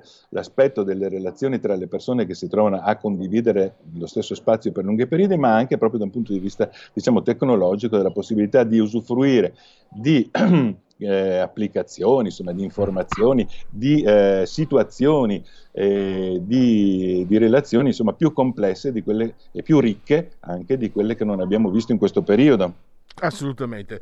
Purtroppo abbiamo concluso la fondatezza delle sue osservazioni. Io non ho avuto problemi con la mia compagna dopo 30 anni di convivenza.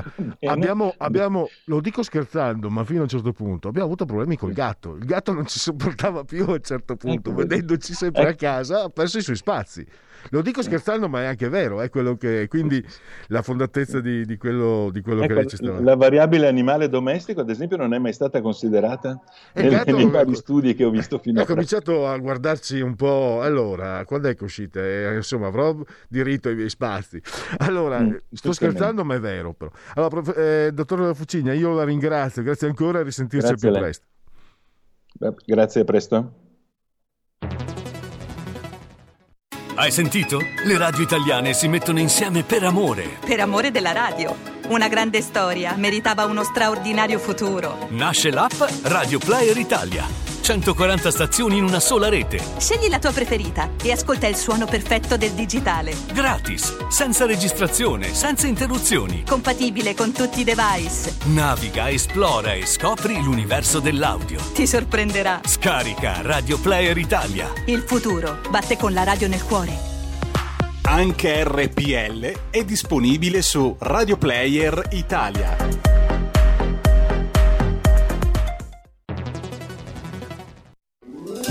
Stai ascoltando RPL. la tua voce libera, senza filtri né censura. La tua radio.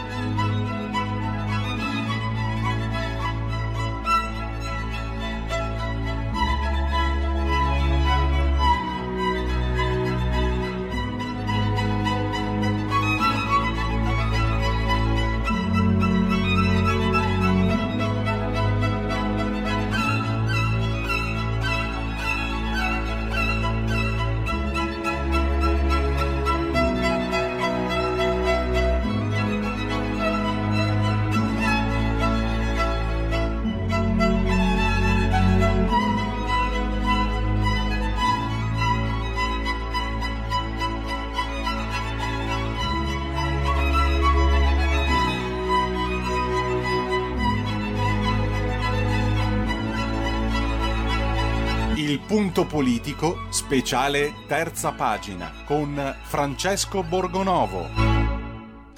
E salutiamo del buon benvenuto al vice direttore della Verità, benvenuto Francesco.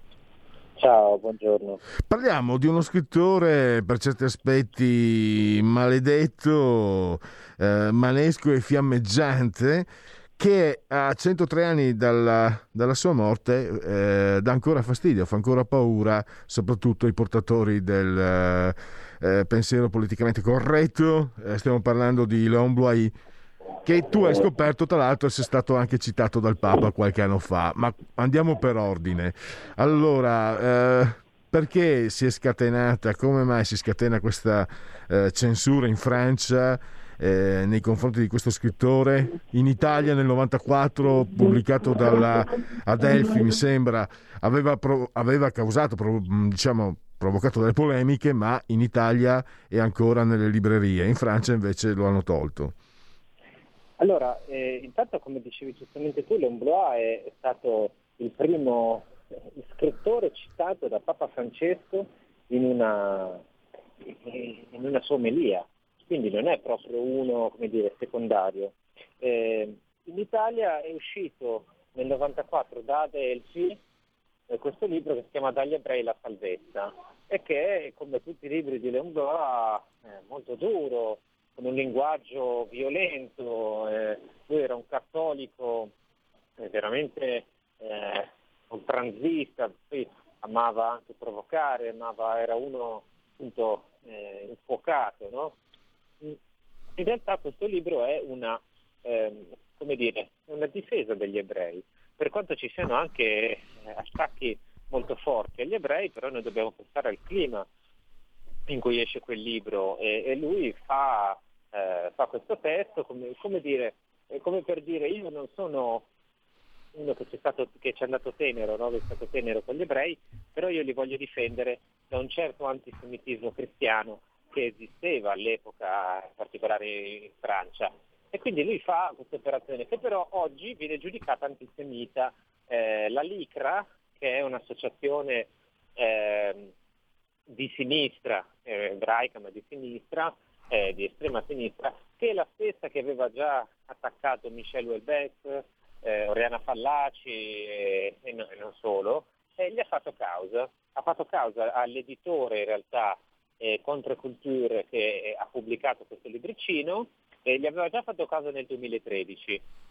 I giudici avevano stabilito che eh, il libro non doveva essere più pubblicato oppure doveva essere pubblicato ma con delle parti censurate, che è assurdo per un'opera di uno scrittore del genere peraltro, e poi dopo qualche anno questo editore ha ripreso a pubblicarlo e si è beccato una multa spaventosa di, eh, mi pare, 134 mila euro, comunque insomma, siamo intorno a queste cifre qua, roba che un piccolo editore ne viene distrutto. Ecco, abbiamo visto, io lo chiamavo insieme al nostro um, tecnico, squadrismo, ci, ci in mente. questo squadrismo del politicamente corretto che è andato addirittura oltre le religioni, no? scrivi nel tuo articolo, perché adesso non so la pronuncia, l'icra, l'icra eh, cioè ebrei eh, francesi di sinistra che si sono alleati contro Oriana Fallaci al Marap che, sono, che, che in pratica è costituito da musulmani francesi di sinistra. Quindi musulmani ed ebrei contro una scrittrice italiana in quel caso. Quindi mm, eh, dice, la dice lunga, no? È una, è, è una, dire, una contraddizione in termini, perché eh, Oriana Fallaci fu denunciata perché veniva considerata eh, islamofoba, no? E, e, paradossalmente lei difendeva le ragioni dello Stato di Israele anche contro i musulmani, quindi per questo veniva definita islam, islamofoba. Eh, invece Michel Houellebecq, per lo stesso motivo, anche se non è così figlio israeliano, eh, fu accusato di islamofobia. Gli stessi che eh, accusano Oriana Fallaci di essere islamofoba e poi si arrabbiano perché, per, per l'altro motivo, cioè perché attaccano anche gli ebrei e sono, hanno fatto caso a una delle più strenue eh, dire, sostenitrici dello Stato ebraico nel mondo. Quindi eh, eh queste sono le contraddizioni politicamente corrette, per cui vale tutto il suo contrario, cioè qualunque, come diceva Miscea, di cui abbiamo parlato l'altro giorno, qualunque categoria di persone può sentirsi offesa e non importa, cioè, se eh, la stessa associazione che in teoria dovrebbe difendere gli ebrei dall'antisemitismo se la prende, se la prende con, un, con, una scrittrice perché eh, attacca i musulmani, gli stessi musulmani che sono tra i più antisemiti, eh, tra le associazioni più antisemite al mondo ci sono appunto quelle dell'estremismo islamico. Quindi di cosa stiamo parlando? Cioè di contraddizioni assurde. Poi a, a monte di tutto questo c'è il fatto che un grande scrittore, un, un monumento della letteratura francese come Léon Blois, citato dal Papa, pubblicato da grandi editori, anche qui, cioè non si può pensare di emendarlo, di stracciare dei pezzi. Allora cosa facciamo? Ci mettiamo a tagliare le pagine antisemite di Voltaire, ci mettiamo a... Cioè, è questo il punto politicamente corretto. Io credo che oggi invece siamo in grado di interpretare questo testo, che tra l'altro è un libro molto difficile, non è un libro per tutti, è un libro riservato dire, a uh, persone che ci arrivano per gradi, che leggono altre cose prima e, e non è che se lo trovano in mano come dire, dei ragazzini esaltati che possono essere spinti a chissà quali gesti ecco, dopo la lettura di questo libro che tra l'altro, ripeto, eh, è una difesa degli ebrei in un periodo storico molto particolare. Ecco, tu parli di, di, totalitarismo strisciante che in nome dei diritti si diletta ad allestire roghi, leggo testuale. E arriverà fino al soglio pontificio, visto che questo scrittore maledetto, come hai rilevato tu, è stato citato in un'occasione anche importante dal Papa. Tu hai scritto anche che eh, il Papa è un, è un, lettore, un conoscitore di questo scrittore. Ah, sai, io credo che ci stia già arrivando eh, al soglio pontificio, nel senso non al Papa direttamente, perché il Papa poi è molto politicamente corretto, però eh, se vogliamo, cioè, ci pensiamo bene, adesso per un cattolico, ad esempio, che tendenzialmente il quadro cattolico è, ad esempio, contro l'aborto. Ecco, oggi essere contro l'aborto diventa, cioè, è, è, proibito sostanzialmente, perché sei considerato un medievale, un, un, pazzo fuori dal tempo, uno che vuole attaccare i diritti delle donne. Eh, la, la Chiesa Cattolica ha una posizione precisa sull'omosessualità, così come ce l'hanno i musulmani, così come ce l'hanno gli ebrei. Quindi che vogliamo fare? Quali ragioni prevalgono? Perché sappiate che le stesse associazioni che magari attaccano, chiedono la censura di un testo eh, considerato antisemita, poi domani saranno pronte ad attaccare gli ebrei magari perché hanno una posizione eh, per loro politicamente scorretta sulla famiglia, su, appunto sull'aborto o sull'omosessualità o su come si devono, non so, sulla macellazione, faccio un esempio. Cioè, questo è il punto. Eh, per cui nessuno è al riparo da questo totalitarismo, perché se tutti siamo minoranze e tutte le minoranze combattono fra di loro, alla fine chi vincerà? Vincerà la minoranza con più soldi.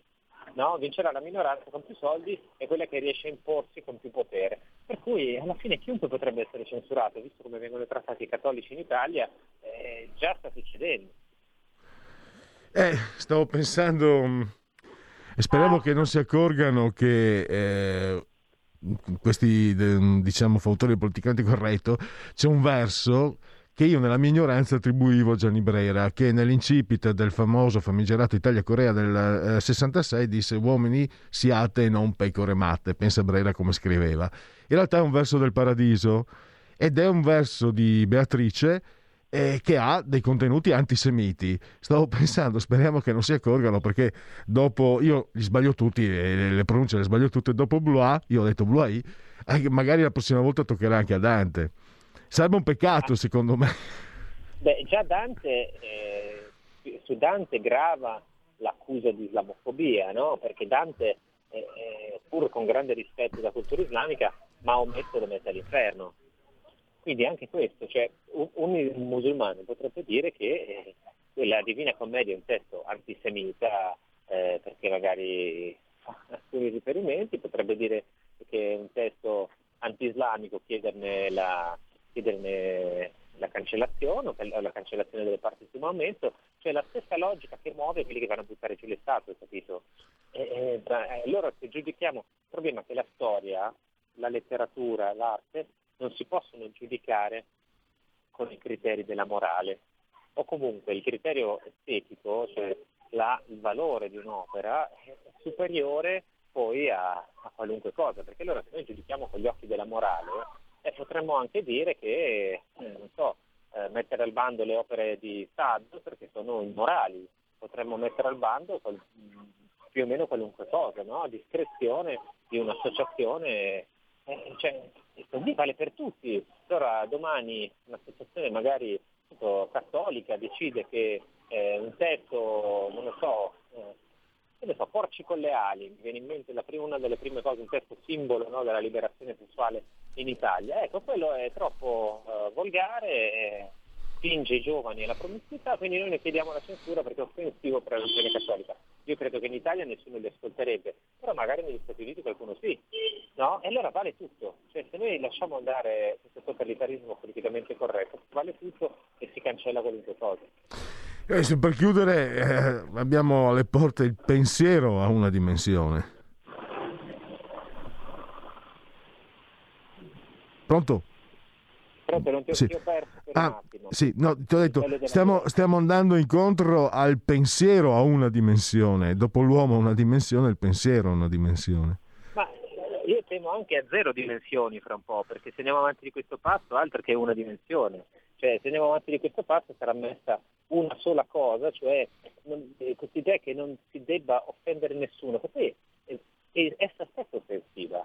Cioè, io credo, per esempio, che eh, gli ebrei siano perfettamente in grado eh, sulle questioni di cultura, cioè qui non parliamo di una persecuzione fisica, no? Eh, cioè, così come eh, i musulmani, i cattolici, cioè chiunque è in grado di difendersi da eh, un, un, testo, magari anche offensivo, si può rispondere, si può dibattere, si può scrivere altri libri. Cioè, il problema è quando la persecuzione diventa eh, fisica, politica, allora le cose cambiano, no? E quando si crea un brutto clima. Ma mh, come dire, abbiamo gli strumenti culturali per, per, difenderci anche affrontare testi scomodi, gli stessi testi di Céline come le bagatelle per un massacro che in Francia sono proibiti. Eh, esatto. Eh, per il momento ci fermiamo qui. Grazie ancora a Francesco Borgonova e a risentirci domani. Grazie a voi, grazie a voi, a domani.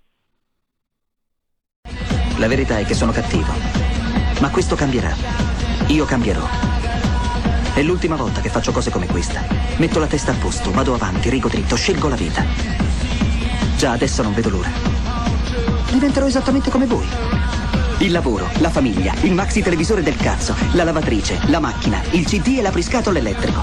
Buona salute, colesterolo basso, polizza vita, mutuo, prima casa, moda casual, valigie, salottoli tre pezzi, fai da te, telequiz, schifezze nella pancia, figli, a spasso nel parco, orario d'ufficio, bravo a golf, l'auto lavata, tanti maglioni, Natale in famiglia, pensione privata, esenzione fiscale, tirando avanti, lontano dai guai, in attesa del giorno in cui morirai. Se mala cupidigia altro vi grida, uomini siate e non pecore matte, sì che il giudio di voi tra voi non rida. Beatrice, l'incipit era anche quello dell'articolo, io nella mia ignoranza ero convinto che, che, che fosse creatura, creazione del grande eh, Juan Breira Fucarlo, che comunque era un gigante. Anche solo citare un verso del paradiso. Eh, eh, è, comunque indice di una cultura eh, eccezionale. Gentiliaci, commemorazioni e ricorrenze del vigesimo terzo giorno di Vendemieio, mese del CAL, calendario repubblicano.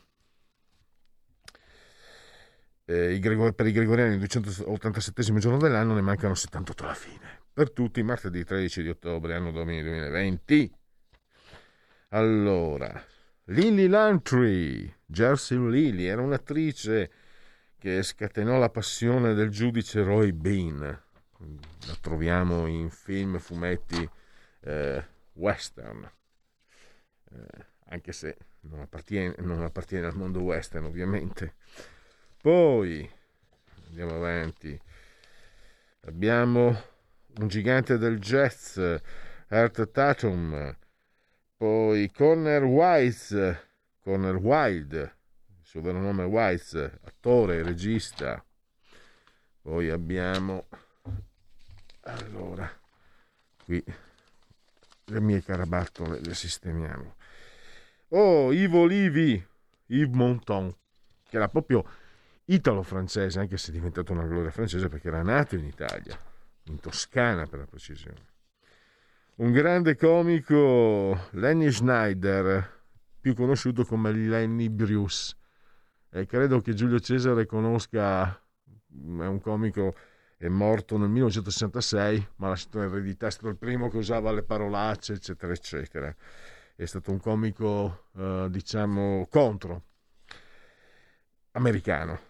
Un grandissimo autore di fumetti, Sergio Tarquinio, da Cremona, ricordiamo la storia del West e non solo.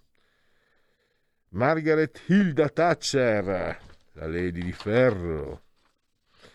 Un grande giocatore di calcio del passato, ha vinto anche il pallone d'oro, l'ungherese, il magiaro Raymond Copà. E poi un maestro del fumetto, un altro maestro del fumetto, il sudtirolese Giorgio Trevisan. Poi Semi Frey, attore francese di origine polacca, poi figlio d'arte non nel cognome del padre, Giorgio Lamalfa, figlio di Ugo, il partito repubblicano italiano, quello dell'Edera. Anche lui ha origini ungheresi, Paul Simon, che si ricorda sempre insieme a Garfunkel. Straziami ma di baci, saziami. Era un film nel quale compariva Pamela Tiffin, che oggi compie gli anni. Poi un giocatore di calcio, ha militato anche nell'Inter, eh, un Adriano Fedele. Dalla Lega Vicentina, Luigini Vascon, il trasformista geniale Arturo Brachetti, colui che ha contribuito alle fortune anche di Aldo Giovanni e Giacomo. Giorgio De Giorgis, non so perché me l'ho messo, ma comunque è un giocatore di calcio, Sampdoria, Catanzaro Udinese. Poi ancora Kelly Preston, eh, attrice, scomparsa recentemente, eh, famosa di suo, ma anche poi per essere la compagna di eh, John Travolta. L'imitatore, disegnatore, attore, insomma, quante ne fa? Dario Ballantini. Oh, tanti auguri, tanta fortuna! Compie uno che ci vuole tanto bene, vale a dire Marco Travaglio. Poi, allora, è il segno sempre lui, però per vincere dall'Inter è passato al Milan, Maurizio Ganz. I tifosi milanisti rammentano ancora un gol alla Sampdoria, da, un gol da leggenda. Era più flipper che calcio. E poi, insieme a Vittoria Cabello e a Pippa Lagerbach, fa parte del club. A cosa servono? Lei e Camilla Rasnovic. E chiudiamo ancora col calcio. Un, un grande centravanti, Totò di Natale, davvero un, un centravanti coi fiocchi. Allora, abbiamo ancora alcuni minuti. Ci sono i sondaggi, ci sono le telefonate se volete intervenire, ci sono eh, le agenzie.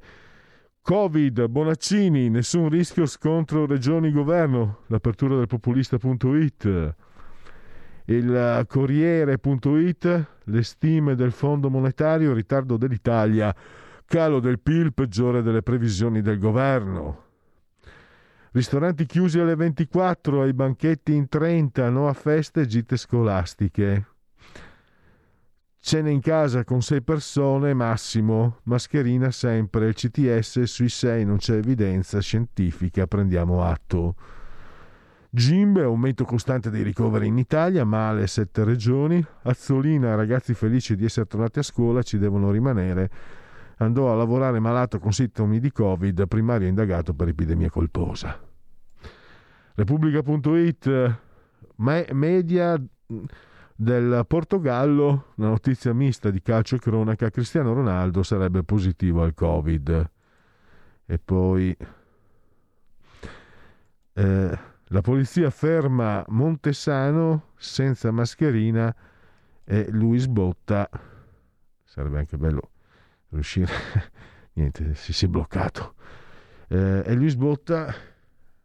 Sbotta. Vedremo più tardi se riusciremo a sapere. No, si è bloccato tutto. Allora andiamo con i sondaggi. Casomai chiudiamo dopo. Con. Eh, eh, come così volse colà dove si può forse così colà dove si può. L'ANSA, virus brucia 28 mila miliardi, è stata evitata la catastrofe. Se i casi di Covid aumentano, gli ospedali reggeranno due mesi. Stop a movida, gite, feste, tutte le novità del DPCM. Questa è l'ANSA. Vediamo se Repubblica riusciamo a sapere cosa, ehm, cosa ha detto. Ecco qua.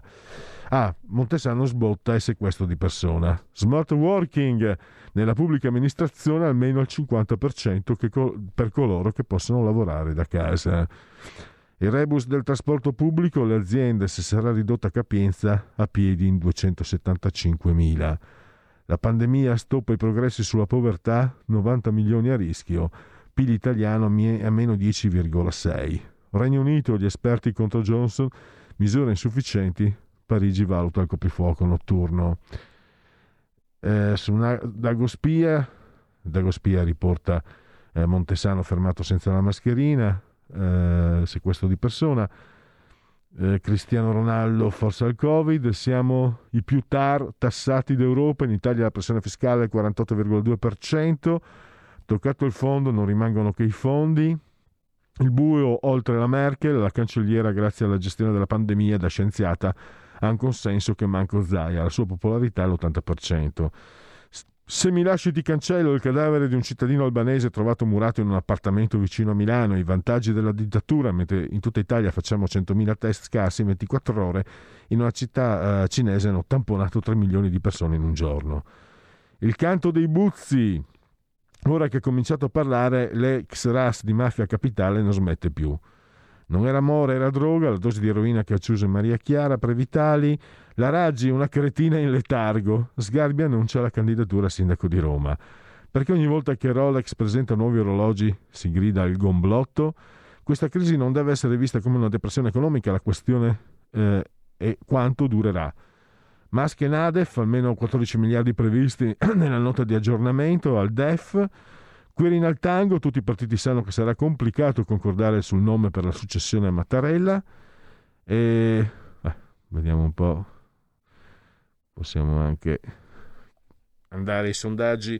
Lega 24,4 per l'SVG, eh, PD 20,5, Fratelli d'Italia sorpassa 5 Stelle 16, 5 Stelle 15,5, Forza Italia 5,9, Italia Viva non pervenuto. Poi il eh, sondaggio quorum, Partito Democratico 21,2, eh, Italia Viva 1,4, Lega 25,8, Forza Italia 6,7, Fratelli d'Italia 16,6, 5 Stelle 14,6.